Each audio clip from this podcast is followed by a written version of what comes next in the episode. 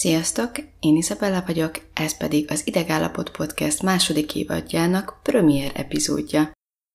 Ebben az epizódban az alvásról és az alvás higiénéről lesz szó. Készíts be három napi hideg élelmet, mert ez bizony hosszú lesz. Ugyanis ez az a téma, amitől idegállapotba jövök, és szeretném, ha az epizód végére meg tudnál győződni arról, hogy mennyire fontos az alvás. Ha neked már nincs tennivalód az alvásod körül, akkor is hallgassd meg, hogy segíteni tudj azon fele barátaidnak, akik még kihívásokkal küzdenek. Illetve nem jellemző, hogy ilyet kérnék, de ezt az epizódot oszd meg azokkal, akiknek szüksége lehet rá. Ja, és ahogy hallhatjátok, kicsit jazzes a hangom, egy picit meg vagyok fázva, de remélem, hogy ez nem lesz nagyon zavaró, illetve ismét itt vannak körülöttem az asszisztenseim, szóval elképzelhető, hogy ők is be fognak köszönni. A mindennapok során nagyon sokszor hallom az alábbi mondatokat. A munka után alig marad időm arra, hogy éljek. Beszippantott a social média. Válaszolgattam Messengeren, megnéztem az ismerőseim Instagram sztoriait, végiggörgettem a TikTokot és elszaladt másfél óra. Éjszaka működöm a legjobban, ilyen bagoly típus vagyok. Én négy-öt óra alvással is jól funkcionálok. Holnap szabad napom van, nem számít, hogy ma mikor fekszem le. Csak a tévé hangja mellett tudok elaludni, egyszerűen kell, hogy valaki vagy valami duruzsoljon a fülembe. Miután letettük a gyereket aludni, órák telnek el takarítással és tévézéssel. Nagyon belemerültem a munkába, és elszaladt az idő. Nem bírtam abba hagyni a sorozatot, annyira érdekelt a folytatás. Nem értem a teendőlistám végére. Rosszul alszom, teljesen mindegy, hogy mikor fekszem le, úgyis mindig megébredek éjszaka. Túl izgalmas volt a könyv, amit elkezdtem olvasni, egyszerűen nem lehetett letenni. Az életünk egyharmadát az alvás teszi ki, akár alszunk, ahogy a nagykönyvben meg van írva, akár szenvedünk az elégtelen alvás következményeitől. Sokszor érzem azt, hogy a kielégítő alvást valamiféle minimumá kellene tenni az egyéni folyamatokban is. Mondjuk szép is lenne, ha az első interjún egy ilyen checklist ülnék, Napi három tápanyagdús változatos étkezés, pipa. Két liter folyadék naponta, pipa. Heti három edzés, pipa. Nyolc óra alvás éjszakánként, ó, csak négy lett, akkor sajnos nem tudjuk elkezdeni a közös munkát.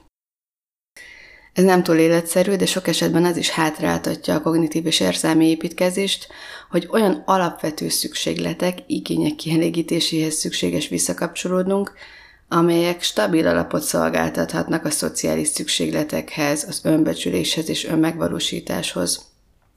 Gondolom, hogy közületek is sokan találkoztak a Maslow piramissal. Ha annak az alja nincs rendben, tehát nem vagyunk kellőképp kipihentek, nincs kielégítve a, az éjség, a szomjúság, a biztonságérzet igénye, akkor nagyon nehéz építkezni, tulajdonképpen lehetetlen is, amíg a hiány szükségletek nem kerülnek kielégítésre, addig nincs növekedés. Mondhatnám ezt úgy is, hogy üres kosárból nem lehet adni sem magunknak, sem másnak. Szinte nem is tudok olyan klienst mondani egyébként, akivel ne dolgoztunk volna a mozgás beépítésén, az alvás rendezésén, vagy akár a megfelelő folyadékbevitel kialakításán, mert ezek mind nagyon fontosak mentális és pszichés oldalról is. Ezért tartom kiemelt jelentőségűnek azt, hogy az alvásról is beszélgessünk. Ugyanakkor ez a kérdés meglehetősen összetett, igazi tyúk vagy a tojás dilemma, ugyanis az érzelmileg megterhelő időszakok ugyancsak hozzájárulhatnak az alvásunk megzavarásához, ahogy az alvás kimaradása is hozzájárulhat az érzelmileg megterhelő időszakok mélyítéséhez. Az alvást egyébként használhatjuk egyfajta megküzdésként is, több időt töltve alvással, de ahogy később hallhatjuk, majd ez se visz túl messzire. A szorongás, a napi történéseken való rágódás és a felfokozott érzelmek megzavarják az alvást, akárhogy is, az alvásnak fontos figyelmet szentelni, hogy legyen energia fajsúlyosabb, komplexebb szükségletek kielégítésére. Az alvással kapcsolatban egyébként sokszor hajlamosak vagyunk azt hinni, hogy ez egy olyan idősáv, amikor az agy és a test teljesen passzív. Ezért tűnhet jó ötletnek lecsípni az alvásidőből, és olyan extra dolgok úgysem történnek akkor, nem így az ébrenlét során. Az alvással foglalkozó kutatásoknak köszönhetően azonban ma már tudjuk, hogy ez nem így van. ugyanis az agyunk és a testünk nagyon aktív az alvás ideje alatt. Számos kulcsfontosságú folyamat zajlik az alvási ciklusok során, amelyek egy előre látható mintázatban rendeződnek. Erről az előző alvással foglalkozó epizódban már meséltem röviden. Szóval az alvás nem csak a pihenésről szól, alapvető jelentőségű ugyanis az emlékezet és az tanulás szempontjából, sőt az sem véletlen, hogy szinte minden egészségi probléma mellé rendelt életmódváltás esetén az alvás rendezése kiemelt szempont. Akár inzulinrezisztenciát, akár pajzsmirigy alul vagy túlműködést nézünk, akár diabéteszt, akár magas vérnyomást, bármilyen korsággal találjuk szembe magunkat, a tüneti kezeléseken túl nagyon fontos az életmódbeli változtatás. És akkor itt ugyanaz a Berkeley indul el, mozgás, étkezés, alvás, de hogy ezt így általában ledaráljuk, és nem gondolunk bele mélyebben, hogy, hogy milyen nagy szerepe is van ezeknek a, a, a mindennapi élettevékenységeknek, mindennapi mozzanatoknak az egészségünk szempontjából. Olyan jó lenne azt hinni, hogy, hogy kialakul egy ilyen egészségi nehézség, akkor bevéve egy tablettát az úgy rendeződni tud, de hát ahhoz is egy, egy jelentős életmódbeli elbillenés és a genetikai hajlandóság kellett, hogy alapvetően ez létrejöjjön. Szóval ezért is fontos, hogy, hogy erről beszélgessünk. És erről már így az Instagramon értekeztem is, amit fontosnak tartottam kiemelni, ezt ott leírtam, de az elmondható itt is, hogy tetőtől talpig vannak kulcsfontosságú történések alvás közben is, amelyek így a, az életvitelünk fenntarthatóságának alapjául szolgálnak. Tehát ha, ha nem alszom eleget hosszú távon, akkor ez ki fog ütközni. Ha eleget alszom, akkor jó eséllyel föntarthatóvá válik a, az, hogy egyáltalán élek. Ugye ezt tudjuk, hogy a, a tartós alváshiány az, az fatális fatális eredménnyel is zárulhat.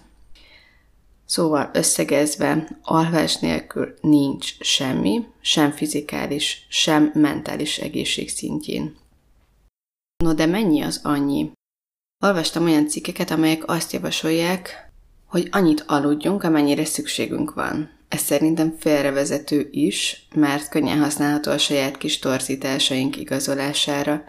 Tudjátok, van ez az alapvető attribúciós hiba, ami picit így a minden szentnek maga felé hajlik a, a keze e, pszichés megfelelője, ugyanis ha te keveset alszol, akkor én arra felhívom a figyelmet, hogy hú, nem lesz ez jó, hogy csak hat órákat alszol, de ha én alszom csak hat órát, akkor mondhatom azt, hogy de hát nekem ennyire van szükségem, én ezzel is tökéletesen működök.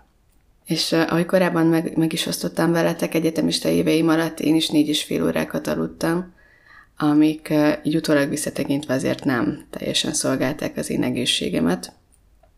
Viszont abban az életkorban még valahogy csak-csak kigazdálkodja a szervezet, de azért ne legyenek illúzióink.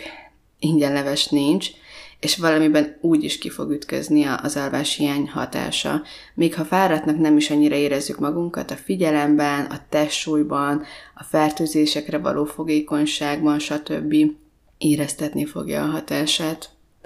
Szóval, ha olyan kifogásokat találsz arra, amiért nem alszol eleget, hogy te ennyivel is jól működsz, akkor ezért gondolj arra, hogy, hogy ennek mekkora része lehet torzítás. Na de, azért hadd mondjak nektek konkrét számokat is. Az fix, hogy, hogy egy újszülött az többet alszik, mint egy felnőtt, vagyis a különböző életciklusokban különböző alvásidővel számolhatunk. Ez ugye az újszülötteknél kb. egy ilyen 16-18 óra, óvodáskorú gyermekek esetében 11-12 óra, iskoláskorú gyermekek és tizenévesek esetén pedig 10 óra körül alakul. A legtöbb felnőttnek éjszakánként 8 óra alvásra van szüksége, és itt a legtöbb felnőtt, az azt jelenti, hogy vannak felnőttek, akiknek a különböző egészségi kondícióikból adódóan ennél többre van szükségük. Én ezt nagyon szeretném hangsúlyozni, hogy, hogy ennél kevesebb nem célszerű. Nem fenntartható hosszú távon, semmilyen szempontból, nem csak fáradtabb leszel, hanem az egészségednek sem tesz jót. Ezt a nyolc órát általában nem érdemes túllépni, bár vannak olyan ifjak, akik hétvégente kora délutánig maradnak a Mama Hotel ágyában. Igen, eltekintetben is szigorú és kritikus vagyok, ugyanis a fiatal felnőttkor bimbózó felelősségvállását meglehetősen hátráltatja ez a fajta működésmód, amit a családrendszer általában közösen tart fenn. Másrészt pedig nincs alvásbank, ha nem alszol eleget hétközben, nem fogod tudni egy hétvégi tízessel kompenzálni. Ha rajtam múlna, visszahoznám az utcát éjszaka járó őrök hagyományát, akikről szintén írtam az Instán, és ilyen alvás rendőrséget alakítanék, hogy elkezdjük figyelmeztetni a villanytégetőket, hogy legalább ennyire égető az alvás is, mint a tévézés, a teendő kipipálása, vagy a természetesen nagyon ritkán előforduló tivornyázás. Persze itt senkit nem szeretnék arra kötelezni, vagy kényszeríteni, hogy heti hét napon a saját jól megfontolt érdekében eltérjen időben nyugovóra, de egy ilyen 80-20-as szabályt ebben is fontos lehet követni. Előfordulhatnak olyan nyári éjszakák, amikor eltolódik az alvásidőnk, vagy valamicskét csökken, de az nem, nem vezet messzire, hogyha ez, ez rendszerré válik. És biztos vagyok benne, hogy hogy szigorú vagyok ebben, de ez az életterület, ahol nem vagyok hajlandó a maladaptív működéseket tolsöprűvel simogatni. Itt fel fogom hívni a figyelmeteket arra, amit a szakirodalom és a kutatások is megerősítenek. Na de visszatérve az életciklusokra, vannak olyanok, akik úgy vélik, hogy idősebb korban kevesebb alvás is elegendő, ez gyakran azon a megfigyelésen alapul, hogy az idősek nehezebben alszanak el, és könnyebben ébrednek meg, Ettől függetlenül bármely életkorban ki lehet alakítani olyan szokásokat, amelyek támogatják az alvásidő minőségét és mennyiségét. A kórházban, ahol dolgozom, például sokat alszanak az idősek. A gyógytorna és a pszichológiai foglalkozások például jobban igénybe veszik őket, és ez teljesen rendben van, hogy emiatt több pihenésre van szükségük.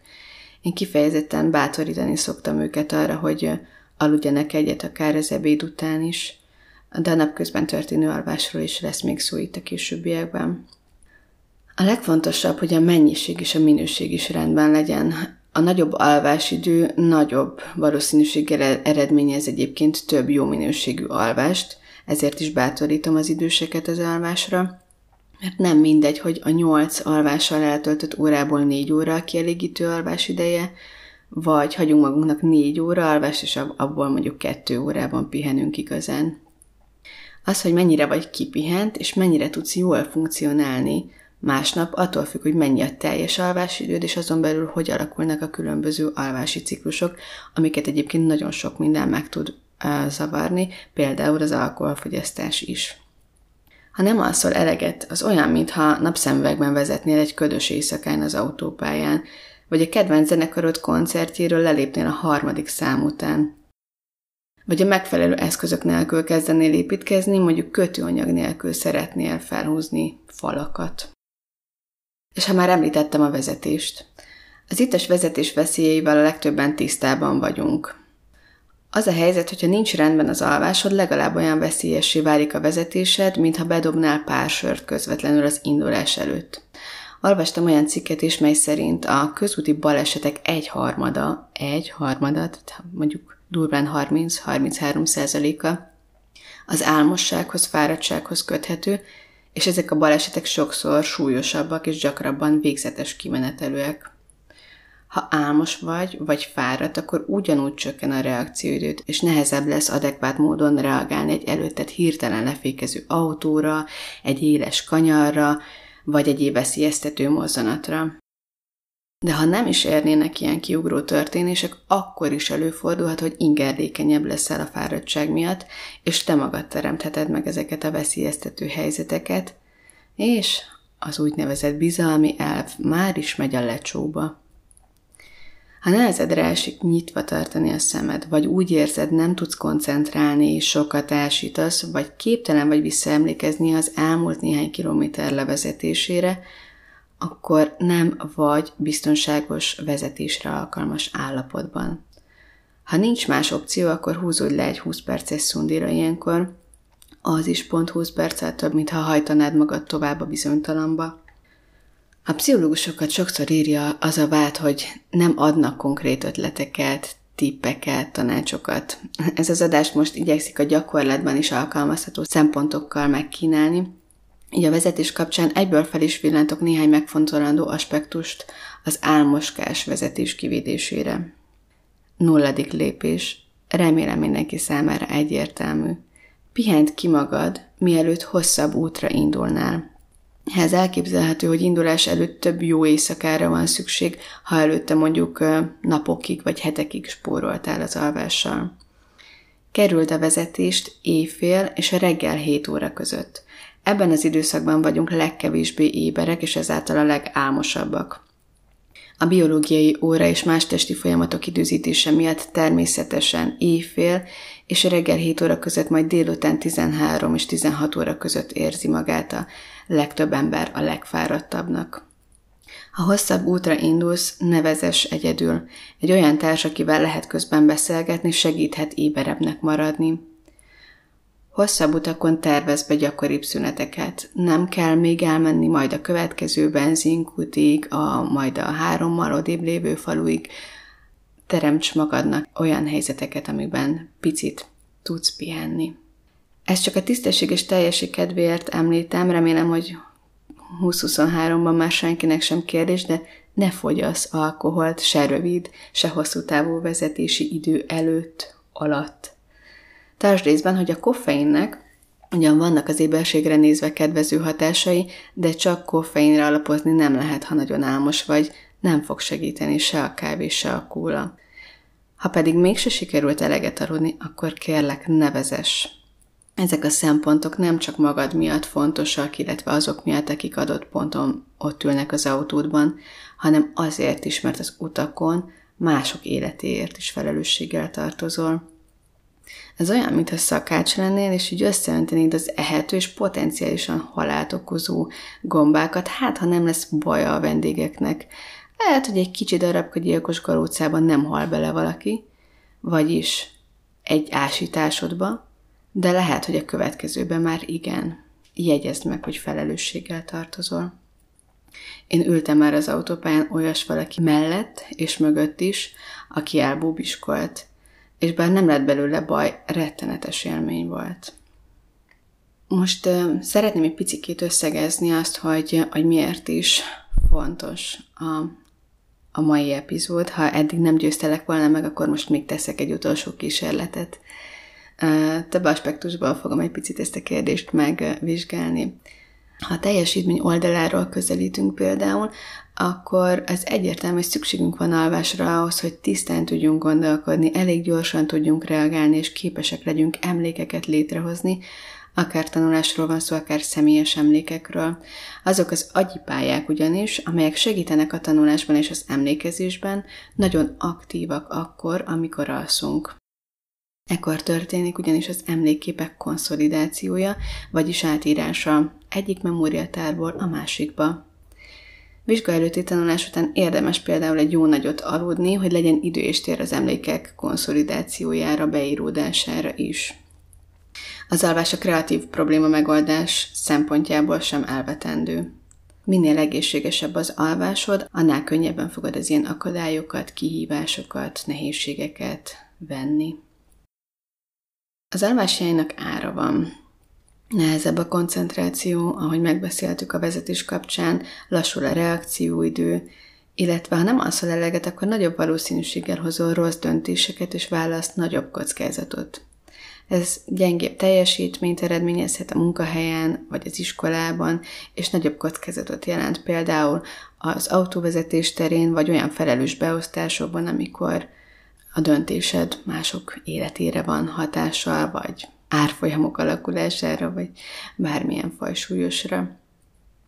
Az alvásunk hatással van a hangulatra is, az elégtelen alvás ingerlékenyé tehet és összefüggésbe hozható kapcsolati nehézségekkel is. A krónikus alvásjányban szenvedő emberek például nagyobb valószínűséggel válnak depressziósá is. Emellett azt is fontos kiemelni, hogy, hogy az alvásban bekövetkező változások akár a a jelentős csökkenés, akár a jelentős növekedés, az, az lehet a depresszió egy tünete is. Ahogy, ahogy korábban is említettem, az alvás a jó egészség szempontjából is fontos.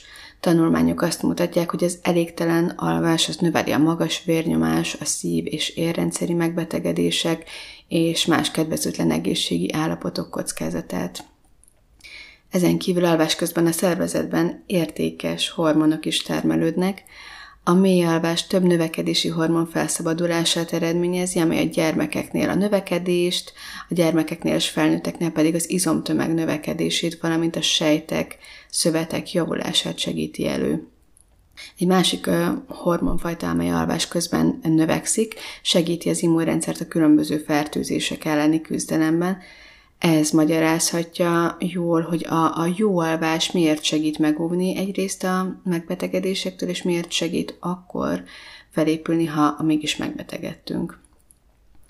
Az alvás során felszabaduló hormonok egyébként a szervezet energiafelhasználását is szabályozzák, Ezekről a hormonokról is írtam már Instagramon, ugye ezek a leptin és grelin névre hallgató hormonok, Ezekről én korábban nem hallottam olyan sokat, de a social médiában most egyre egyre többet látom az emlegetésüket, létezik ilyen is, hogy leptin rezisztencia, de ugye itt megint amellett, hogy valamilyen tüneti kezelést alkalmaznánk, nagyon fontos, hogy az alvásunkat is rendezzük.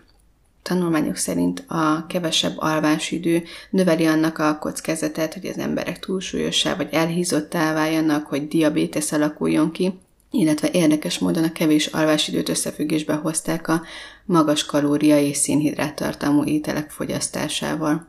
Eddig a meggyőzés, hogy miért hallgassd az epizód további részét, most pedig következik az alváshigiéné témaköre, amiben tényleg csak konkrét tippekkel megyünk tovább és azoknak a szakirodalmi alátámasztásával.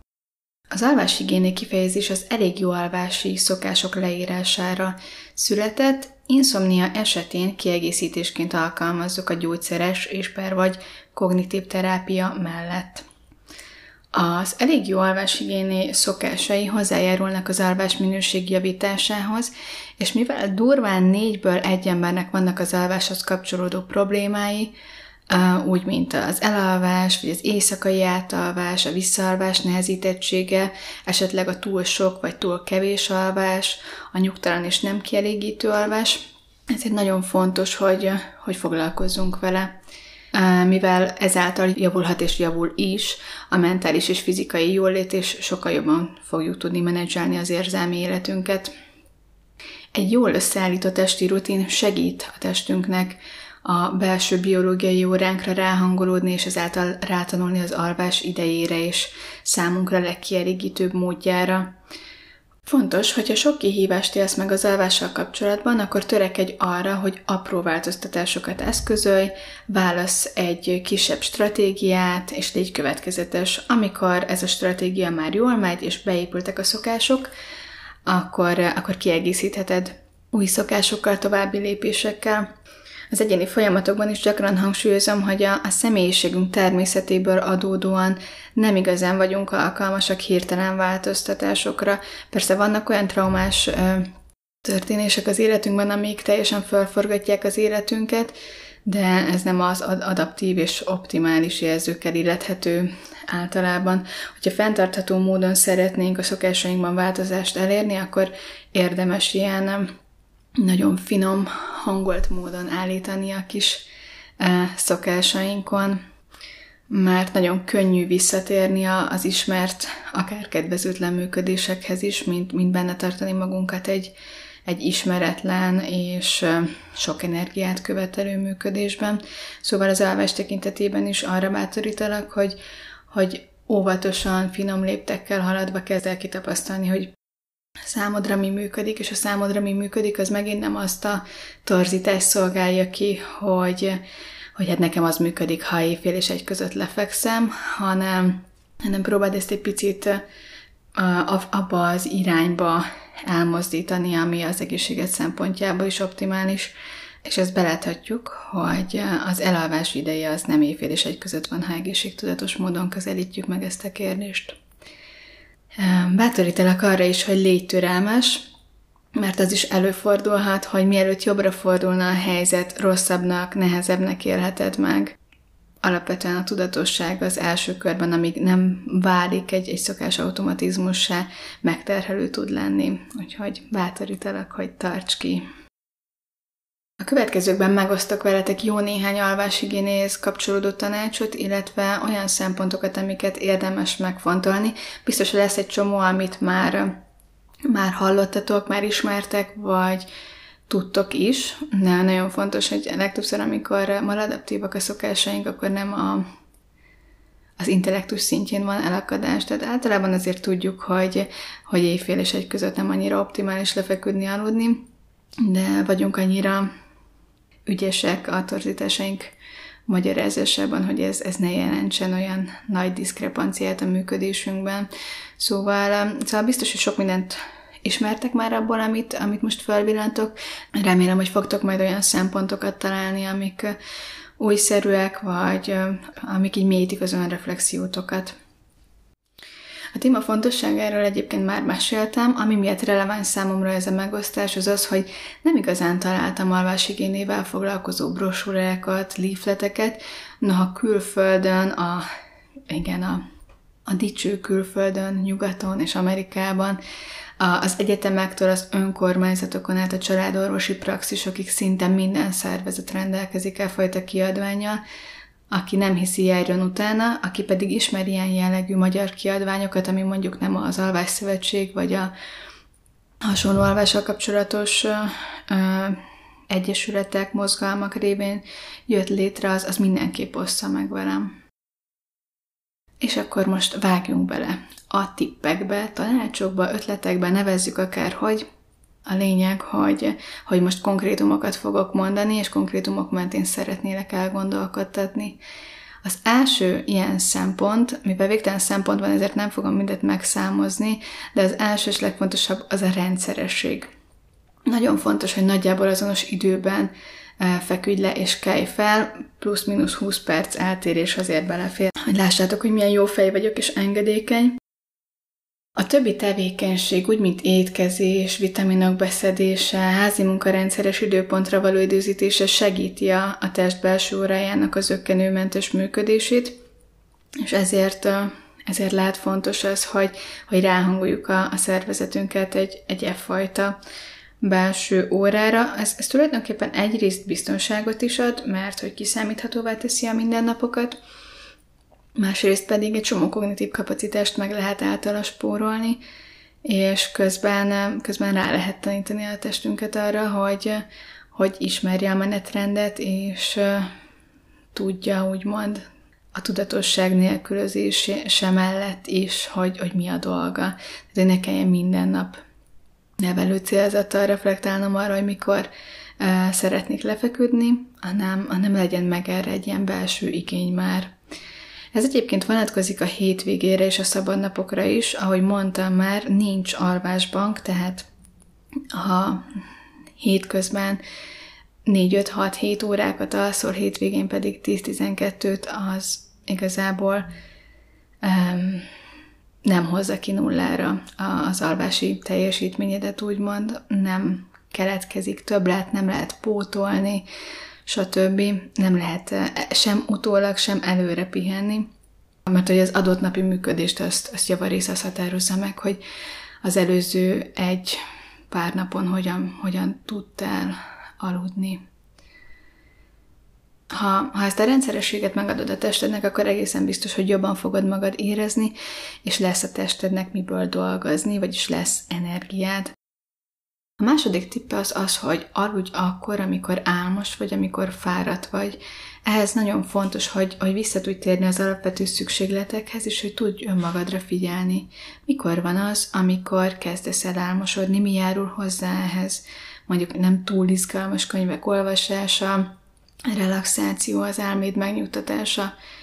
Azt mondjuk, ha ha este későn még egy nagyon izgalmas filmet nézel, és úgy érzed, hogy nem kell menned aludni, az nem az igényeidre, szükségleteidre ráhangolódva fog történni, hanem tulajdonképpen olyan, mintha dopamint injektálnál önmagadba, és azt mondanád, hogy ja, hát a testednek nincs is szüksége arra, hogy aludj, még jó lenne végignézni ezt a, a filmet.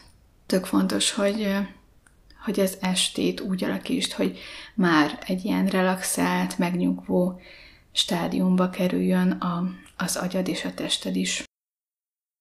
A következő szempont bizonyos szerek kerülése, és itt, itt alapvetően az alkoholról, a koffeinről, a nikotinról és néhány gyógyszerről szeretnék szót ejteni. Most szeretnék egy ilyen nagy mítoszt ledönteni az alkohollal kapcsolatban, ugyanis sokan hiszik azt, hogy az alkohol relaxáló hatású, de kevesen tudják azt, hogy, hogy mennyire megzavarja az alvás minőségét és az alvás szerkezetét. Az ugyanis lehet, hogy, hogy az elalvást segíti, hisz egy bódult mámoros állapotban könnyebb lehet elaludni, viszont az átalvást nagyban meg tudja nehezíteni, sőt a horkoláshoz is hozzájárul, és az alvási apnóit is súlyosbítja. Ezért azt javaslom, hogy 4-6 órával a lefekvés előtt már ne fogyasz alkoholt. Mit jelent ez a gyakorlatban? Ha mondjuk ideális esetben este 10-kor lefekszel már aludni, akkor előtte legkésőbb 16 és 18 óra között fogyasz alkoholt. De ha lehet, akkor inkább ne fogyasz, mert annyira nem tesz hozzá az életminőségedhez, és cserébe egy olyan kultúrában élünk, ahol sokszor ezt használjuk megküzdési eszközként, mert ezt látjuk önmagunk körül, de mondom ezt egy olyan országban, ahol 19 megye van és 22 borvidék, ahogy Hatházi László erre remekül rámutatott. Na de félre a stand és tovább a koffeinre és nikotinra. Tudtátok, hogy a klasszikus kávét, a kóla kombináción kívül koffein tartalmazott csokoládé is, és jó néhány gyógyszer is. Például egy migrén esetén is olyan tablettát alkalmazok, amiben koffein van, szóval erre így fontos lehet figyelni, hogy, hogy, hogy szedtek-e olyan gyógyszereket, amelyek tartalmaznak koffeint, mert azok is meg tudják zavarni az alvást. Azt meg remélem végképp nem kell hangsúlyozni, hogy energiaitalt egyáltalán nem iszunk az elalvás előtt 4-6 órával. A koffeinnel alapvetően az a helyzet, hogy, hogy ez egy stimuláns. Vannak olyanok, akik azt mondják, hogy mm, megiszok egy kávét, és nagyon jól tudok utána is aludni. De azt fontos látnunk, hogy hogy azon túl, hogy ezek stimuláns hatású szerek, amellett alvás inhibitorok is, tehát az alvás ellen hatnak. Egyrészt megzavarják, késletetik az elalvást, másrészt növelik az alvajárás kockázatát, és csökkentik a teljes alvásidőt és a lassú hullámú alvást, ezáltal rontva az alvásnak az összminőségét. Hát ez lehet, hogy te el tudsz aludni, hogyha megittál egy kávét, vagy egy kólát, de az, az biztos, hogy az alvásod szerkezete ezt meg fogja sínyleni. Alapvetően a nikotin is stimulás, ezért nem leszek népszerű a dohányosok körében, de el kell, hogy mondjam, hogy 2-4 órával a lefekvés előtt ezt sem túl célszerű fogyasztani, mert hogy ugyanúgy, ugyanúgy pörgeti a szervezetet, és ugyanúgy megzavarja az alvás szerkezetét. Tehát léteznek a fájdalomcsillapítókon túl is olyan gyógyszerek, amelyek megzavarják az alvást, néhány szívérrendszer és asztmagyógyszer, valamint vény nélkül kapható per vagy gyógynövényeket tartalmazó köhögés, csillapítók, megvázás vagy allergia esetén alkalmazott gyógyszerek is lehetnek ilyenek. Ezért érdemes lehet elolvasni a, a beteg tájékoztatót. Fontos továbbá szót ejtenünk az altatók használatáról is, vannak olyan érzelmileg és fizikálisan megter- megterhelő élethelyzetek, amikor releváns a használatuk. Ha tényleg szükséges ez a használat, akkor is csak óvatosan használjuk, és csak és kizárólag orvosi előírásra, és egy belátható időre. Egyrészt hozzá tud szokni a szervezet, másrészt kialakulhat egy függés, ami végképp felborítja a az alvás minőségét és mennyiségét. Érdemes észben tartani, hogy ez is csak tüneti kezelés, és az alvás nehezítettségének okát nem fogja megoldani. Dr. Google nem orvos, más gyógyszereit pedig nem szedjük be, bármennyire is használt neki, bármennyire is ajánlja.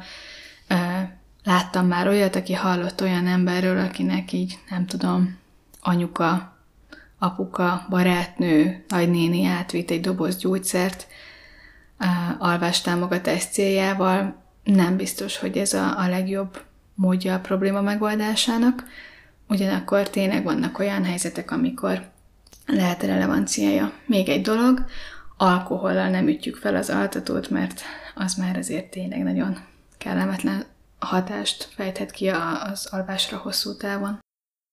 Az elmúlt időkben nagyon fontossá vált számomra a környezet kérdése, és ez az alvás kapcsán is rendkívül fontos, hogy mi az, ami körbevesz, milyen az, ami körbevesz, és ha eddig nem tudtátok, akkor most én elárulom nektek, doppergés, az ágy alvásra való.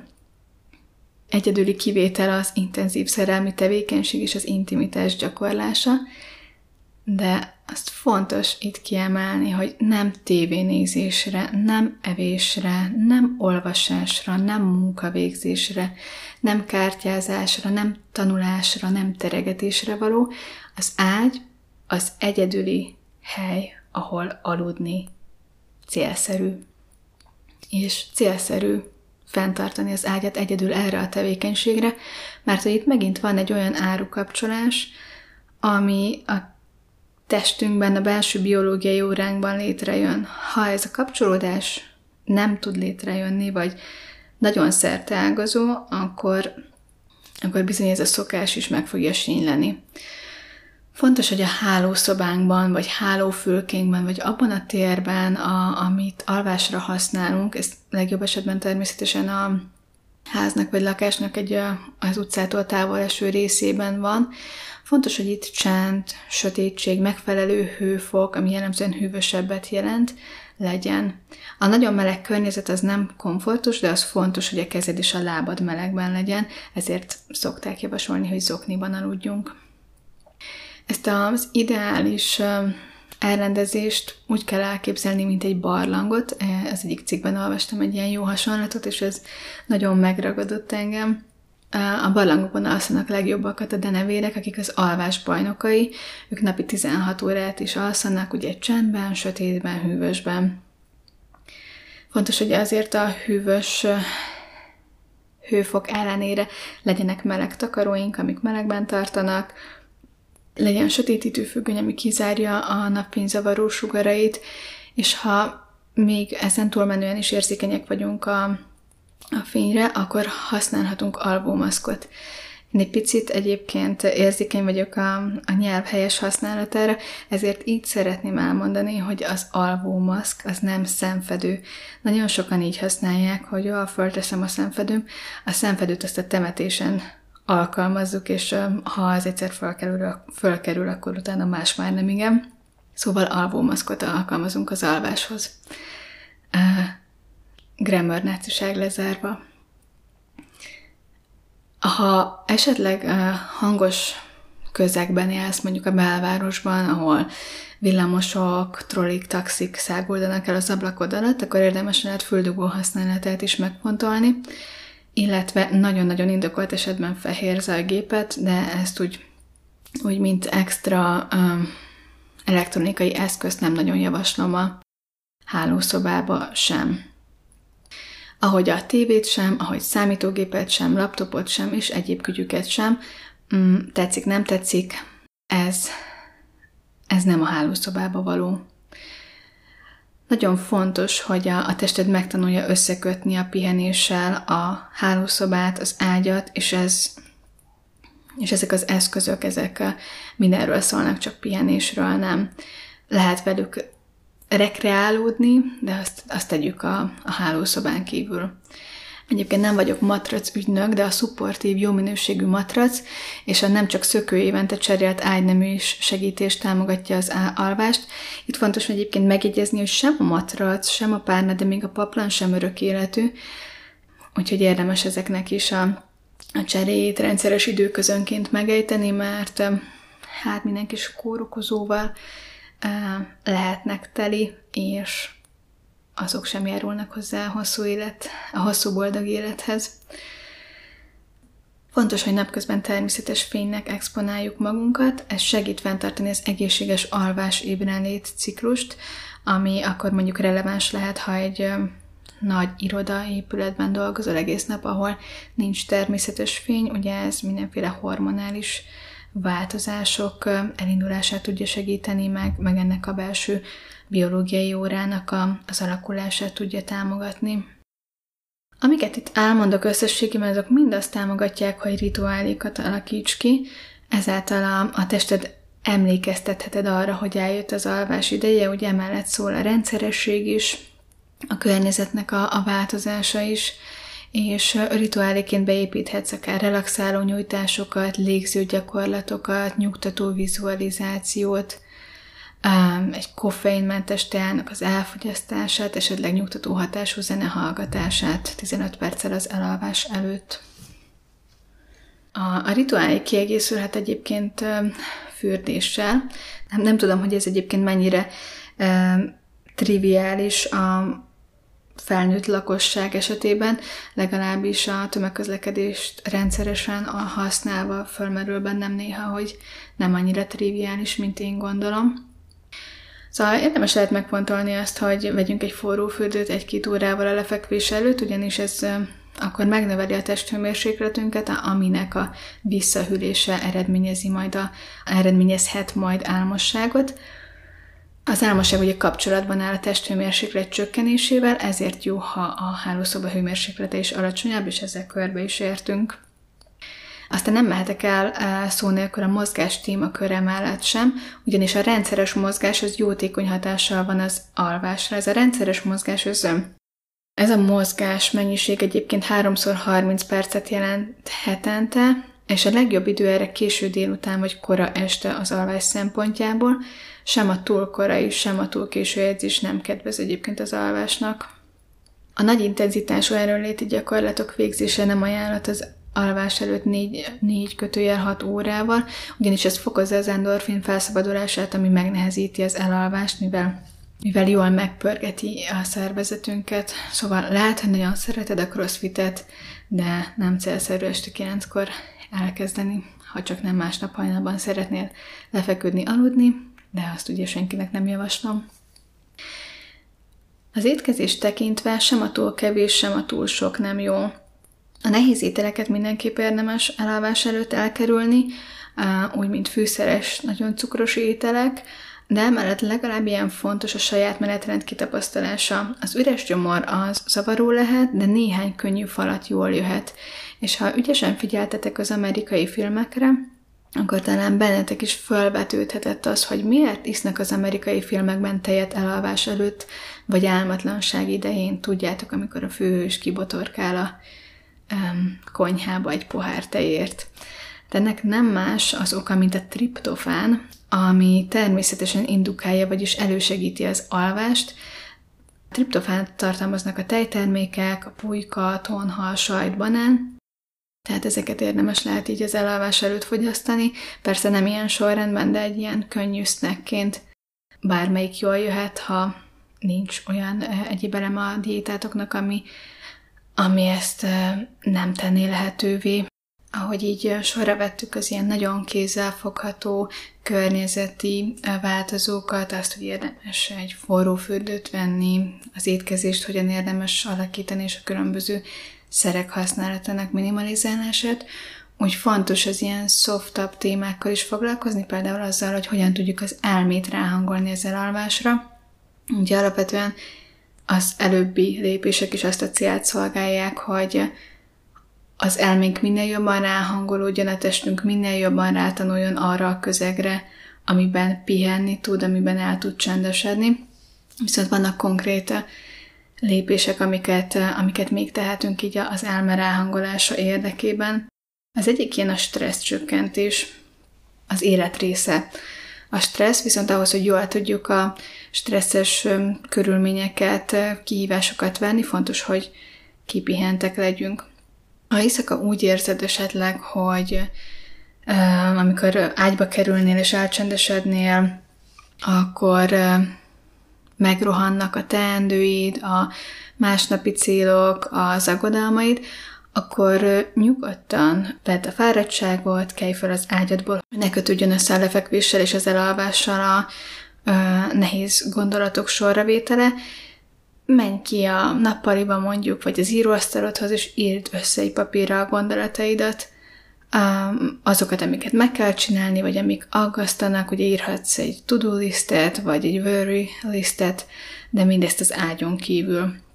Az írással foglalkozó epizódban beszélgettünk arról dr. Szondi Máté kollégámmal, hogy nagyon fontos, hogy ha így megrohannak ezek a nehéz érzések, gondolatok, akkor amennyire lehet törekedjünk arra, hogy visszavegyük a kontrollt fölöttük, és ennek egy nagyon jó módja, ha kizsiripeljük őket egy ilyen papírra. Fontos továbbá, hogy ne elalvás előtt folytassunk érzelmileg megterhelő beszélgetéseket, vitákat. Talán van is ilyen tapasztalásotok, hogy, hogy egy veszekedést követően azért nehezebb elaludni.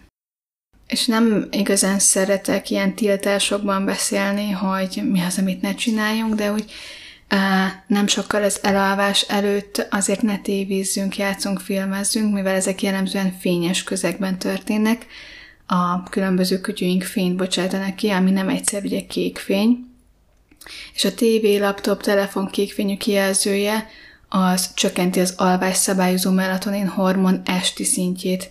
Ez nagyon meg tudja zavarni azt, hogy mennyire tudunk regenerálódni, és semmiképpen sem ajánlom.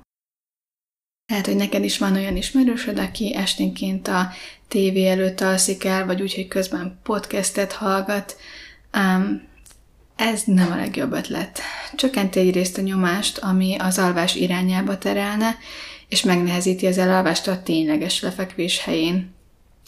Amit már említettem, hogy elalvás előtt érdemes tenni, ez ugye légzőgyakorlat, a progresszív izomrelaxáció, meditáció, nyugtató zene hallgatása, tehát minden olyan tevékenység, ami nem fölzaklat vagy fölpörget, hanem az elcsendesülés, pihenés irányába visz.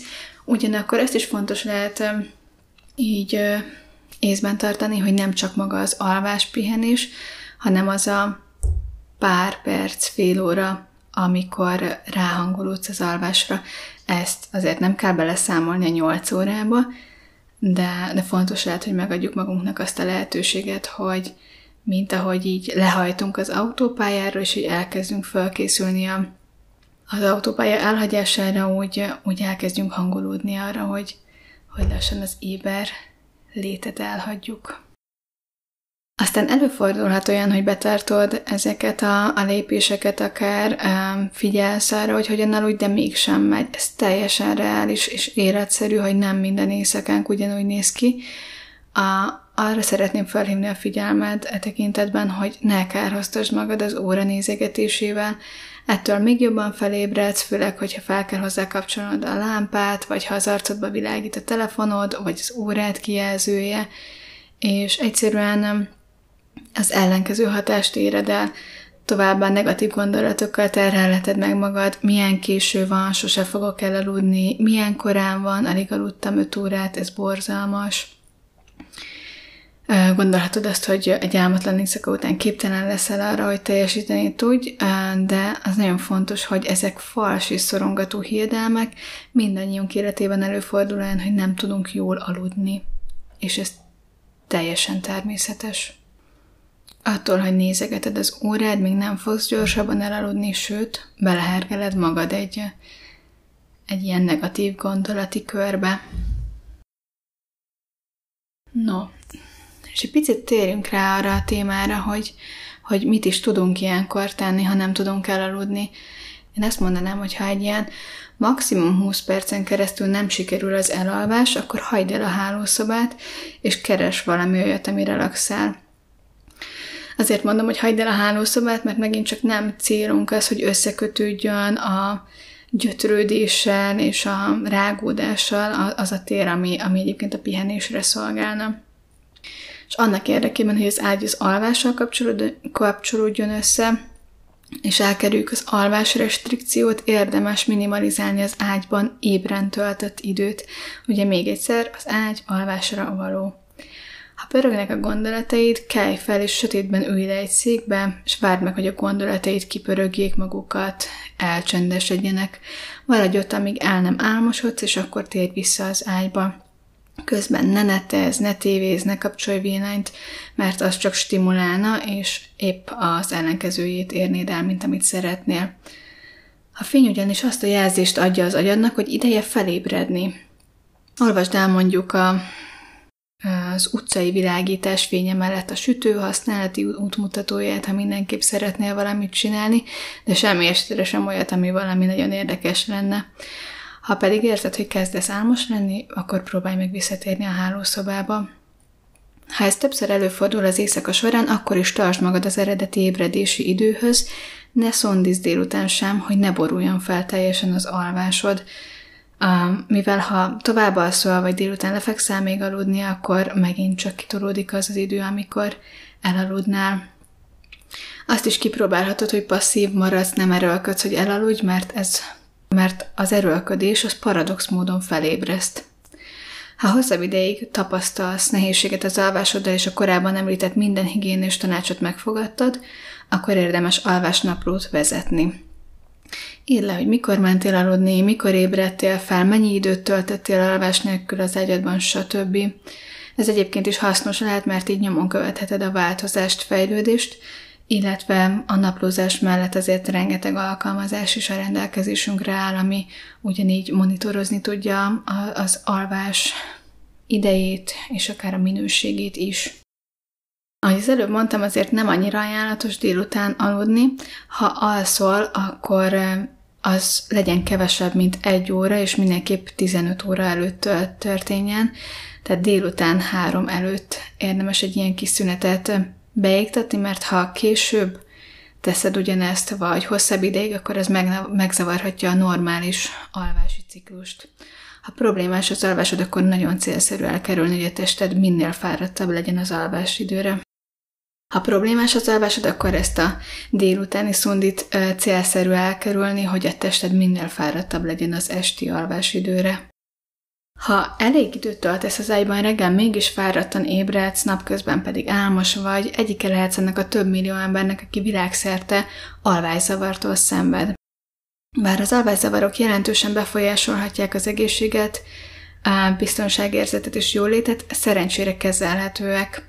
Beszélj az orvosoddal, házi orvossal vagy alvásspecialistával, ha az alábbi tüneteket észleled magadon. Minden este 30 percnél hosszabb időre van szükséged ahhoz, hogy elaludj. Vagy következetesen többször is felébredsz minden éjszaka, és utána nehezen alszol vissza, vagy túl korán ébredsz föl reggel. Vagy ha napközben gyakran álmosnak érzed magad, gyakran szundikálsz, vagy napközben nem megfelelő időpontokban alszol el.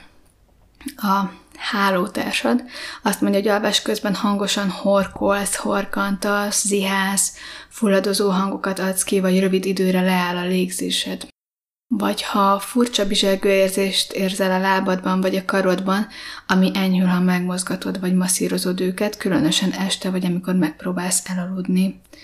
Ha a hálótársadnak feltűnik, hogy a lábad vagy a karod gyakran rángatózik alvás közben, vagy ha élénk álomszerű élményeid vannak elalvás vagy szundikálás közben, esetleg ha úgy érzed, mintha nem tudnál mozogni, amikor először felébredsz. A, a vágyfülű hallgatók egy-egy szempont esetén konkrét jelenséget is felfedezhetnek, ugyanis a leggyakoribb alvályzavarok között említhetjük az inszomnia, hiperszomnia, narkolepsia, a légzéshez kapcsolódó alvályzavarokat, vagyis az úgynevezett alvási apnoékat, és számos paraszomniát, például a szorongásos álmot, az éjszakai fáriadást, az alvajárást, a fogcsikorgatást, az alvási paralízist, a nyugtalan lábszindrómát és a horkolást is. Ha szeretnél ezek bármelyikéről részletesebben hallani, akkor ezt írd meg nekem kommentben vagy privát üzenetben, én már ennyit szerettem volna nektek mondani az alvásigénével kapcsolatban. Nagyon-nagyon jó szívvel javaslom, hogy fogadjatok meg minél több ötletet, tanácsot ezek közül, és ha lenne olyan, amivel még kiegészítenétek, akkor azt is írjátok meg, meg azt is, hogy nektek melyik vált be a legjobban. Innen megyünk tovább, addig is bírjuk idegekkel.